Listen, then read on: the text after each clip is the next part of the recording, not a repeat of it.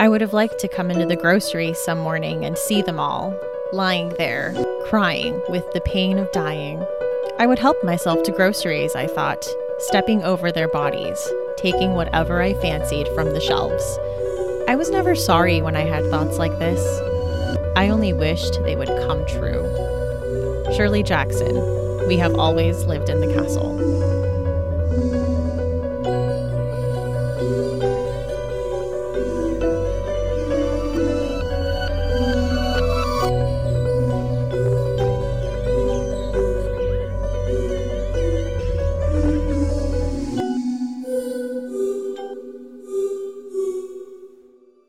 Welcome to Books in the Freezer, a podcast dedicated to the deliciously disturbing world of horror fiction. I'm one of your hosts, Stephanie. And I'm your other host, Rachel. Today we are talking about children, specifically creepy children. Sure, you may think they're all cute and innocent, but don't be deceived by their adorable outfits. If horror books are to be believed, they may actually be demon spawn. That's right, we're talking creepy children on this episode of Books in the Freezer. So, as someone who enjoys stories with creepy children, I was really excited. But at the same time, I was actually kind of nervous because I was worried to spend an hour gushing about my love of creepy children. And I was so afraid I was going to offend someone. So I'm going to start by going on record by saying, no, I do not think your children are creepy. I love kids. I don't have any myself yet, but I definitely think they're properly adorable. So, Stephanie, as the mother in this conversation, I need you to keep me in check so that when I'm gushing about children, I don't say something that might come out the wrong way. So, maybe I should start by asking you do you think creepy children stories can be offensive? And if so, do you feel differently about reading them now that you're a mother? It definitely strikes a different chord before I had kids, I wouldn't have thought twice about picking up something like we need to talk about Kevin. But since becoming a mom, I've definitely become more hesitant to pick things up where children are either harmed or the perpetrators themselves. And I would say the only times I get kind of annoyed are when people point to stuff like that and they're like, and that's why I don't have kids. I mean, that to me is like the equivalent of reading Cujo and being like, well, all dogs are evil. You know, it's just kind of like, okay. And would you say that creepy children's stories resonate differently or more with parents or maybe more with childless people? I think it's difficult to say because both groups of people will pick them up for different reasons and get different things out of it, I think. So, a lot of my friends who are happily child free love these stories because, you know, in a silly way, it's validating. I think in a society that has a mindset of like what people should do and what families should look like. And like you know if you're married where are your kids? And if you have one kid like where are your other kids? You know it's nice to read something like this and be like yeah like i don't have kids. I don't have to worry about having a psychopath child. For me it's definitely horrifying because as a parent you don't want to think that your child could be capable of stuff like that. And it kind of is also in that same vein that you see a lot in domestic thrillers, like with husbands and wives. You know, can you really know someone? And also, what if your child is evil? Like, in a sense, could it be your fault? Is it like your genetics that made them evil? Like, there's just so many things that can be opened up when you start digging into evil children. Looking at the books I'm going to recommend, I feel like they tend to fall into a couple categories. One is that creepy children can arise from the desperation of people to become parents, and then once they become parents, there is often then a desperation to keep their children safe. And then there is this whole different vein of creepy kid stories that are often told from the perspective of reluctant parents that might consider just simply having children a nightmare in and of itself, and then these children turn out to be creepy one way or another. And I definitely think there are stories for both parents and those that are childless. So, before we go any further, maybe we should take the time to define what we personally think makes a child creepy rather than cute. What do you have, Rachel? What for you is total creep factor with kids? I ended up making a bit of a list because, as I mentioned, I love creepy kid stories. So, first off the bat, there's something about these children that makes them not act like what we would call typical children.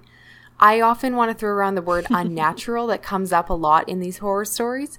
They can be weirdly calm, introspective, and almost act like mini adults and not have the excitement that you would normally associate with kids. They can also lack empathy and emotion, falling into the realm of sociopaths. And they can even have knowledge beyond their years, maybe being able to predict or warn about future events. Some of them can be evil, but I'm going to say not necessarily. What do you think, Steph? Did I forget anything? I would say if a kid is ever described as having dead eyes, it's like freaks me out. That's such a good one. They always say that the eyes are the window to the soul, and there's something about creepy kid stories where they always say something about their eyes being black or dark or just not quite human, so that's a really good one to mention. So, I feel like creepy kids are really common when it comes to horror. Can you think of any movies that use the trope? So the movies that come to mind are Children of the Corn, which is based on a Stephen King short story. I'm thinking of Village of the Damned, The Good Son, and then a lot of things have like creepy child side characters where they're not really the protagonist. So I'm thinking of Claudia in Interview with the Vampire, kind of the troop also. Some of them are creepy. And then also The Omen. That's a good one. That's one for like literally the Antichrist.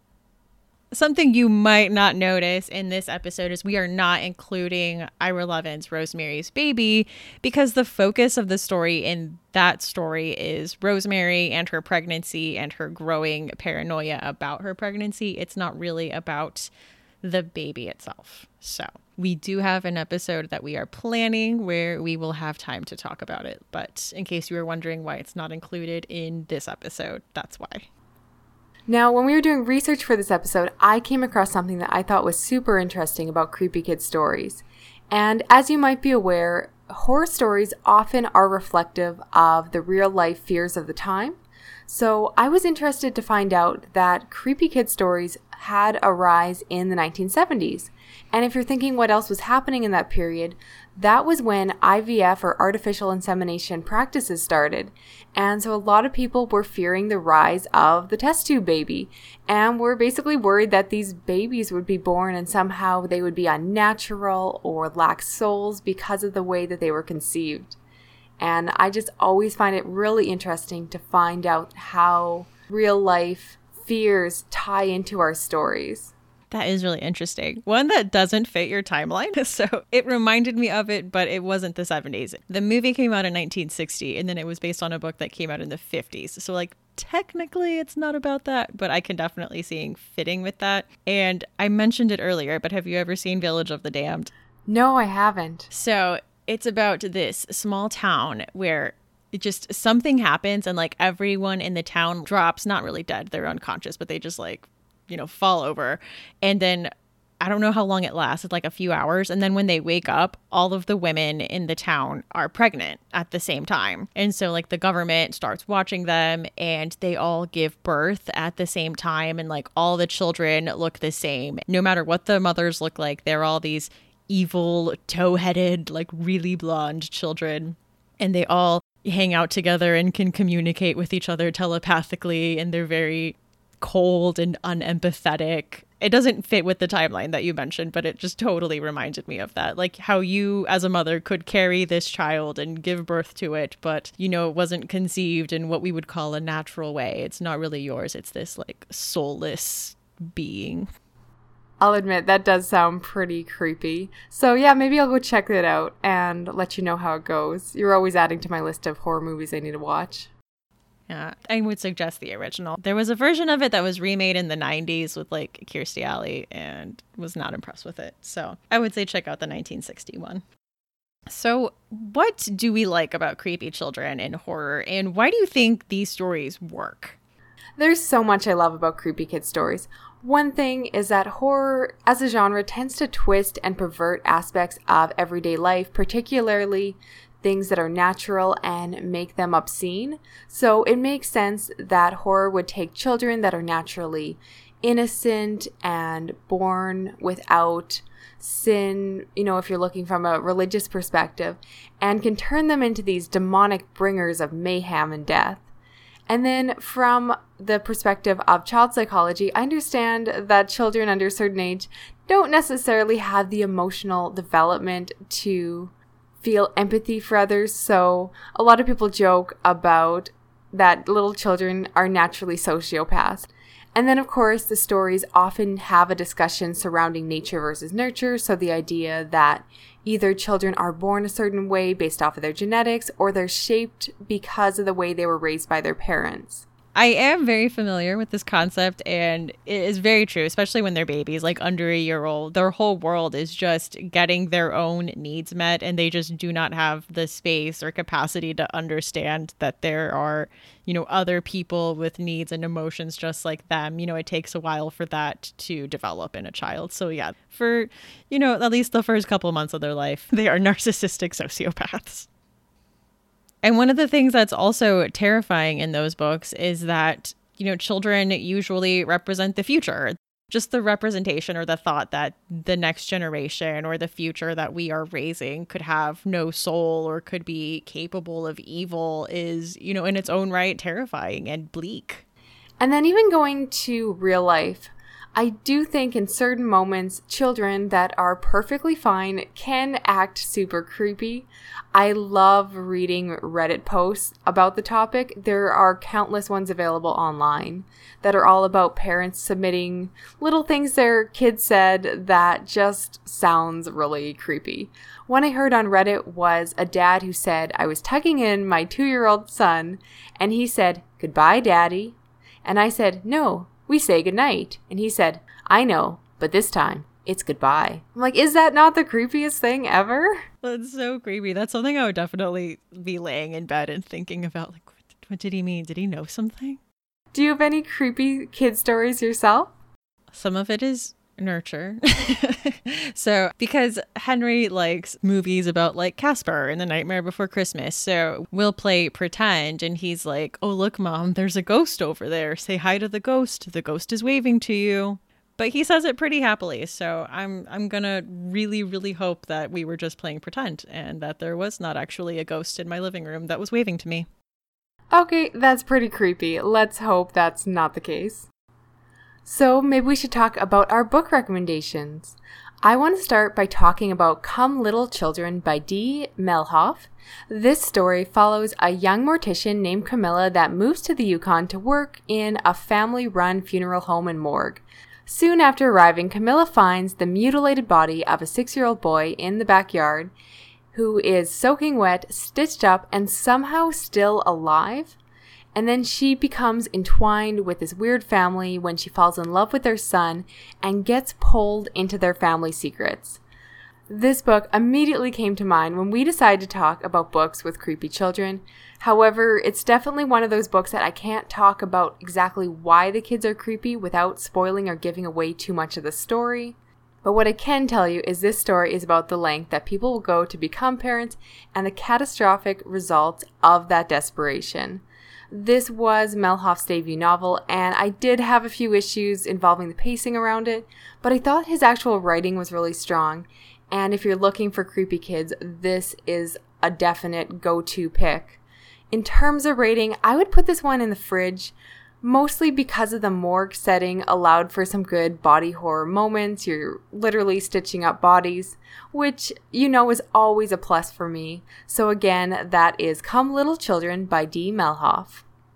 And the book I want to talk about is The Bad Seed by William March, which was published in 1954. So, this American classic focuses on eight year old Rhoda Penmark. And outwardly, she is beautiful, precocious, charming, and polite. She's a good student, loving daughter. But the children her age seem to know to stay away from Rhoda. They sense that there's just something off about her. And when one of her classmates turns up dead on a field trip after winning the penmanship award that Rhoda believed she deserved, her mother finds herself looking at her daughter in a different way. So, Rhoda is like the OG of creepy children. So, this book deals with some horrific stuff happening, But you're dealing with mostly the aftermath and the mother being confronted with the idea that her daughter is a monster. The death that I mentioned in the synopsis happens off screen. Rhoda is basically what you would consider an all American girl. She is everything society wants her to be. She comes from a good home. Her father's a veteran, her mother's a stay at home mom. Physically, she is blonde and blue eyed. She dresses very feminine. She takes very good care of her appearance. She's very neat. She keeps her room very tidy. She's very intelligent. She's polite. So, this book was very important in the discussion of nature versus nurture. And William March, you know, portrays Rhoda as really having everything perfect nurture wise. So, if you read this book, there's a lot of people having discussions about nature and nurture and evil. And of course, people are, you know, having a dialogue about what was believed in the day and like, oh, those murderers, they're only raised on the streets and they come from the slums and, you know, they're raised by bad people. But, you know, we are challenging that idea with Rhoda, who is everything society says she should be and you know a girl and she is coming from a place of privilege and wealth so this was just really important in terms of bringing nature into the nature versus nurture conversation. As the title would suggest, I'm sure you could deduce that this is on the nature side of nature versus nurture. So this book is very room temperature. Like I said, it's nothing scary. It's more just bringing light to this idea of evil children and evil children, you know, coming from genetics and being born sociopaths, which was something that a lot of people hadn't considered before during that time. I would definitely suggest watching the movie in the 50s. It's in black and white the actress that plays Rhoda is really creepy. And then one of my favorites, not creepy, but the mother of the boy who was killed goes to the house and confronts Rhoda's mother. And she's drunk, and just her whole thing is just so crazy. If you look it up on YouTube, like a lot of people who want to be actors use that monologue to audition because it's very over the top and emotional. That's like a very common monologue that people use. So I totally suggest watching the movie. Also, in the 50s, they had to rewrite the ending because it was considered too grim for the time. Like it was too bleak. Really? Is that true? Yes. I could see that. For the 1950s, that was probably a pretty intense story. Yeah, they're like, we can't have a story go like this. we need to change that. Yeah, so I think if you're talking about creepy children, this is just one you have to talk about. That is The Bad Seed by William March. Next is one of my favorites, and that is Sour Candy by Kealan Patrick Burke. This is a novella about a man named Phil who goes to the store to buy chocolate and witnesses a boy having a terrible meltdown in the candy aisle. His mother, who looks completely exhausted and beaten down, just watches him have this tantrum and does nothing. Phil, who is childless by choice, is appalled by this child and definitely judges his mother harshly. However, through some strange and supernatural circumstances, that spoiled child follows Phil home and becomes his dependent. Everyone around Phil seems to believe that he's always had a son, but Phil remembers his life differently. From there, this strange boy starts to take control of Phil's life, dragging him around on family outings while eating tons and tons of sour candy. First, I always say that I cannot eat sour candy again without thinking of this book. This is probably the creepiest kid I have ever read. And he is described as just being dressed in these old time clothes, and he has these black, soulless eyes. Even in pictures of this boy that should have been taken years ago, he always appears to be the same age, implying that he's just never getting older. He's never really growing, but just has always been seven years old. I like that this book has some psychological aspects to it. Phil is certain that he doesn't actually have a son, but everyone else is convinced that he does. Possibly the boy has the ability to alter people's memory, or perhaps Phil is just simply going crazy. And this story really is all about Phil being a captive in his own home. So then, what I like is that this story takes the idea of a spoiled child that is so out of control that they basically run their parents' life. And Burke takes that concept and then pulls it to the extreme. And I just love this one. In terms of rating, I did find it creepy, so I would put it in the fridge.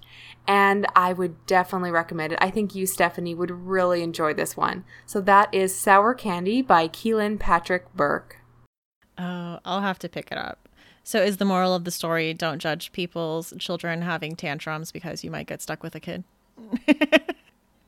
so the next book I want to talk about is Your House is on Fire, Your Children Are All Gone by Stefan Kiesbye. So, this is about the village of Hemmersmoor, which is a place untouched by time and shrouded in superstition. There's a grand manor house whose occupants despise the villagers, the small pub whose regulars talk of revenants, and the old mill no one dares to mention. And this is where four young friends come of age in an atmosphere thick with fear and suspicion. Their innocent games bring them face to face with the village's darkest secrets. So this is about four friends who are meeting up as adults in this village of Hemmersmoor, which is in Germany, and they are meeting for the funeral of one of their friends. And they are reminiscing about evil stuff that they did when they were children. And each chapter is from a different one of their perspectives and kind of talking about like an evil thing that they did when they were a child and this book was really interesting, but it definitely wasn't a favorite because all of the chapters, even though they were supposed to be from different perspectives, all sounded very similar and they all had kind of the same lack of remorse and distance. I understand that that's not something that I dislike, but it was just, I find it hard to believe that every single person involved would have that same tone in talking about those things. So I think I got a little bored of it, but I can see how it definitely has kind of a Brothers Grimm type of feel with the setting and the kind of stuff that happens. And a lot of them are a little kind of dark fairy tale esque. So it was really interesting. I think I would have wished for a little more differentiation between the perspectives, was kind of my only complaint about it. But I mean, it wasn't horrible. It was a pretty short book and really easy to read and it has a really creepy kid on the cover. It, it looks like something out of Village of the Damned. It's like this really blonde child with like glowing eyes. Oh, yes, I know the book you're talking about. I've definitely seen that cover, and it's really creepy. It it is creepy. I think like what I mentioned, that was really my only complaint with it. So for me, this is a room temperature book just because everyone is so blase about what they're talking about that there's not really emotional stakes in it. They're just like, yeah, I did that and then that child died. Next chapter. It's just like, okay. Next, I want to recommend The Bloody Best of Lenore by Roman Dirge, and this is a black comedy comic series that was inspired by a poem called Lenore by Edgar Allan Poe. This comic follows the adventures of our main character, a young, creepy dead girl named Lenore, and this series does not have an overarching plot. Instead, each comic is really a self contained little story where Lenore attempts to do normal girl activities like babysitting or visiting the pet store, but the end results are always morbid and terrible. Lenore's actions typically result in death or injury to those around her, and terrible chaos always ensues. So, first, I need to say this is incredibly morbid. This book is filled with so much black humor. The artwork itself is incredibly creepy. If you're looking for creepy kids, that is Lenore. She is drawn with gray skin, stringy hair, and crazy eyes. And all the drawings in the book are incredibly creepy and often quite gruesome. I would say that Dirge relies a lot on body horror and other forms of gore in his comics, so if that's not something you enjoy, this one might not be for you, but more so it depends about how you feel about very, very black humor. Because Dirge takes really classic childhood activities like hugging a small animal, but then Lenore goes to the extreme and always ends up hurting or possibly killing that small animal or that child. And not everyone's going to be okay with that. This could be really offensive to the wrong audience. Personally, I found this hilarious, but we all know I'm not the most sensitive reader. but I would put this one in the fridge, which is strange because It really is meant to be humorous. I don't think you're going to be scared reading it, but I don't quite feel comfortable to call it room temperature when it's this dark. It is definitely some of the most disturbing black humor I've read and it's it's intense. So that again is The Bloody Best of Lenore by Roman Dirge. It's one of his collections of his comic series, but there are others out there, so you don't necessarily need to start with that one. So the next book I want to talk about and one that I mentioned earlier is We Need to Talk About Kevin by Lionel Shriver. And I mentioned that I was hesitant to pick this up, but I felt like if we were talking about evil children, this was something I was going to need to read to really add something to the conversation. So even though I was very nervous about reading it, I did read this. So if you don't know the synopsis, this is told in letters that Ava is writing to her estranged husband, Franklin. She discusses life after their son has committed a mass murder at his high school. She goes back and forth in time in the letters talking about Kevin when he was a child and what may have been red flags all along. Now, I know you've read this too, right? You mentioned it. Yeah. Yes, I have. And despite not being a mother myself, that was still an incredibly intense story to read.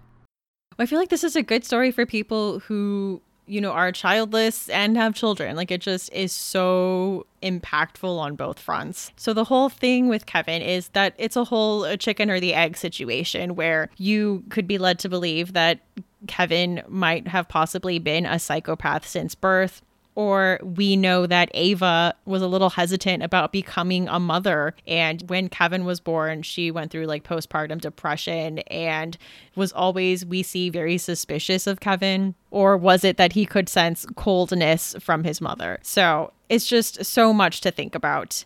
And you know, when we start off in the story, Kevin has already committed the murder at his high school. Ava keeps visiting him at prison during this story. So we are in Ava's perspective. So there's a sense that Kevin has always had it out for his mother. She believes that he drove a wedge between her and her husband.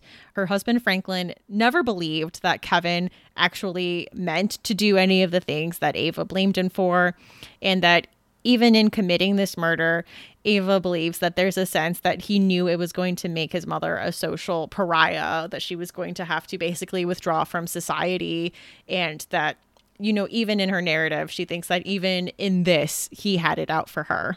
And Shriver, she doesn't do suspense in a classic way. There's things that are introduced that you know are going to come into play later. And because we're in Ava's perspective, there is just something about the way things play out. Oh, there was one scene, I was talking to you about it, where she ends a letter and she says, I don't care what you said.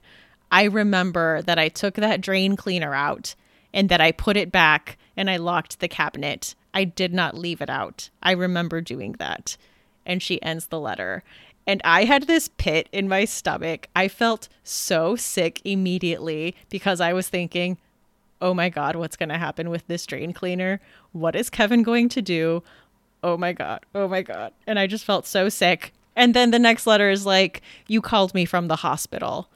And so, you know, because we are in Ava's point of view, we don't see things happen. So we deal with kind of the buildup and the eeriness and then the repercussions. So it doesn't quite have like a classic suspense in any way, but it just it is definitely impactful. Like there were so many times where things like that would just be introduced and I would feel so sick and like, "Oh no, what's going to happen?" I would feel this dread. I found the relationship between her and her husband so frustrating because Franklin was so naive and he wants to believe in this idea of this all American son, and Kevin knows how to manipulate him into seeing him that way. And then Franklin starts to resent her whenever she brings anything to his attention that would go against this perfect vision he has for his son. And he, in a way, gaslights her and starts to tell her that she's crazy and that, you know, she's wanting to see things this way. And since we are in Ava's perspective, she does have love and respect for Franklin. So it's not easy to see him as like a straight up villain, but he is a frustrating character. So because this just had so many moments that made me like sick to my stomach, I would put this in the fridge. And Kevin has soulless, dead eyes, and just everything about him gives me the heebie jeebies. So he is definitely up there on the pantheon of evil children, for sure. Yes, I remember reading that one a few years ago, and it's certainly not a fun story. It's so difficult to get through. The narrative is also really hard to get into in terms of just picking up the story to read. I know a lot of people are turned off by the very detached writing style, but it's probably done on purpose because, given the subject matter, it's just very difficult to write that in an emotional way. So I probably preferred the dry storytelling method, even though it was a little bit slower than some of the other books I read, but definitely a memorable read, one that has stuck with me, even though I read it, like I said, several years ago. Yeah, I thought it was a great book. I think it being detached helped me to get through that subject matter. I think if it was like a very emotionally draining book, I don't know if I would have been able to finish it. But I think the detachment in the narrative helped me be able to get through the subject matter. Finally, I want to talk about one I've mentioned before, but fits really nicely into this episode, and that is Suffer the Children by Craig DiLouie. This is an apocalyptic horror novel where there is an illness called Herod syndrome that breaks out, spreads around the globe, killing off all the children on Earth. However, not long after, the children begin to wake up again and reanimate from death. At first, when they return to their families, they seem pretty normal, but they begin to exhibit a thirst for human blood. And so the parents quickly learn that their children need this blood in order to survive and stay awake, otherwise, they start to become comatose. And I always say that this book is about the extremes that parents will go in order to keep their children alive. Despite the synopsis, I don't consider this to be a kid vampire story. If anything, the children have more of a zombie quality I feel like as this book goes on, the children become more and more creepy because they slowly start to lose their memory and basically lose their humanity. And the creepiness definitely builds towards the end, which had some really good final scenes. While this book is about creepy kids, as I mentioned, it's also really about the parents, the desperation, and the horrible things that parents will do in order to protect their children.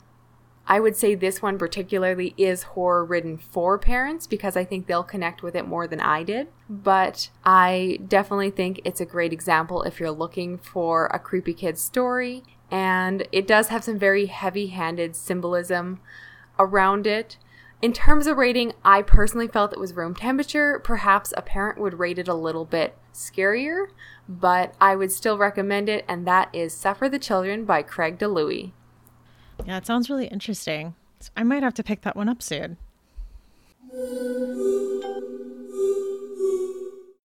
Finally, I want to talk about some of the creepy things we're loving at the moment. And for myself, I want to pick a movie on Netflix. This is called Honeymoon, which came out in 2014. And this is a quieter horror movie about a couple that goes to a remote cabin in Canada to celebrate their honeymoon. At first, everything is wonderful. However, one night, the wife wanders into the woods and things start getting strange when she returns. At first, she just seems distracted, but soon the husband realizes that something may have gone very, very wrong. I want to keep the synopsis vague because it's very much the kind of horror where you're trying to figure out what's happening. But I'll tell you that I really enjoyed this one. First, it features the Scottish actress Rose Leslie, who plays Ygritte on Game of Thrones, and I love her as an actress. I think I have a bit of a lady crush on her, so I really enjoyed her interacting with the male lead. I thought they had really good on screen chemistry for some very steamy, fun honeymoon scenes at the beginning. At first, this movie does feel a little bit like a romantic drama, but certainly it does move along to some creepy places. Again, I enjoyed actually the beginning with the romance. I thought that they really felt like a real couple, but at the same time, I also did enjoy when it turned creepy and I just found myself trying to guess what was going on. It was ominous, it was suspenseful. I didn't know who to trust. And I'll just say that that ending had some incredibly intense scenes of lady gore. And I think this movie will particularly appeal to female horror fans for this reason. I don't want to say too much about what that means, but Yes, Lady Gore. And it was also the kind of movie that when I finished it, I immediately wanted to go online and look up all the discussions on Reddit and other sites to see what other people thought, to see other people's opinions. So if that sounds like the kind of movie you'd enjoy, I highly recommend this one. I was so obsessed.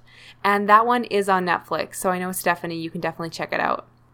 That sounds really interesting. Also, I'm trying to figure out what in the world Lady Gore could mean, and I don't know if I'm liking that. I'm cautiously intrigued. So, my thing that I found was a podcast called Let's Not Meet. And this podcast creeped me out and made me lock my doors and close my windows. That's what happens whenever I listen to an episode. And I am just a kind of person where I just am a sucker for these stories. It'll be late at night and I can't sleep, and I'll get my phone and I'll start scrolling through Facebook and I'll come across a BuzzFeed listicle.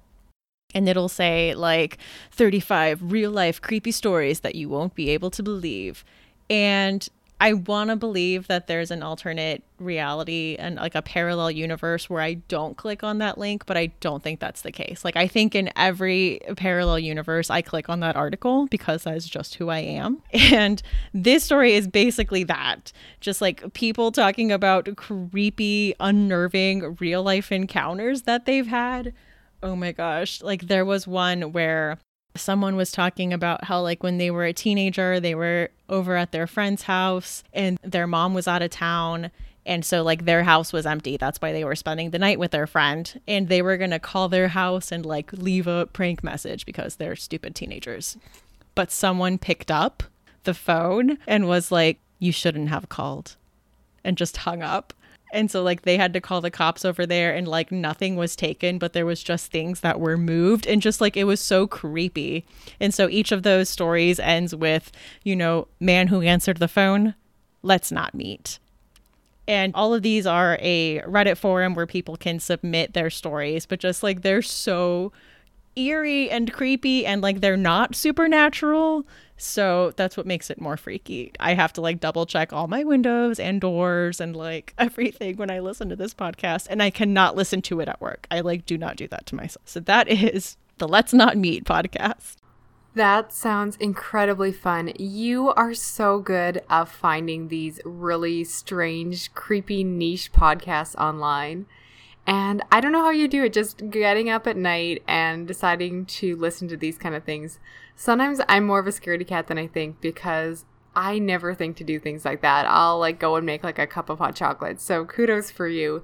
That's one I think you had messaged me about and I do want to check out. It sounds like a lot of fun. So I'll report back once I've had a chance to check it out for myself. But like I said, you're so good at finding these little niche podcasts that are so creepy sounding.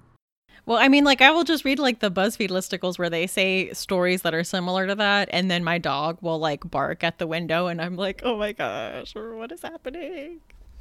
Yeah, I'm definitely gonna have to pre-plan when I listen to this, so I'm in a nice safe space where I can comfortably listen.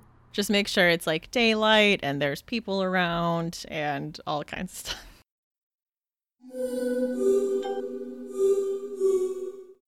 So, the podcast is a bi weekly podcast. We post episodes every other Tuesday. You can find us at Twitter at Books Freezer Pod or on Instagram at Books in the Freezer or you can send us an email at booksinthefreezer at gmail.com. You can find the show notes for this episode and all other episodes at booksinthefreezer.wordpress.com. You can also find us on Patreon at Books in the Freezer. And we want to take this time to say a thank you to our patrons Laura, Liz, Devin, Sarai, Emily, PT, Alicia, and Roger. I am Stephanie. You can find me on Twitter and Instagram at lady underscore Ganya or on YouTube at That's What She Read. And I'm Rachel. You can find me on Twitter at shades underscore orange or on YouTube and Instagram at the shades of orange. Join us next time for Books in the Freezer.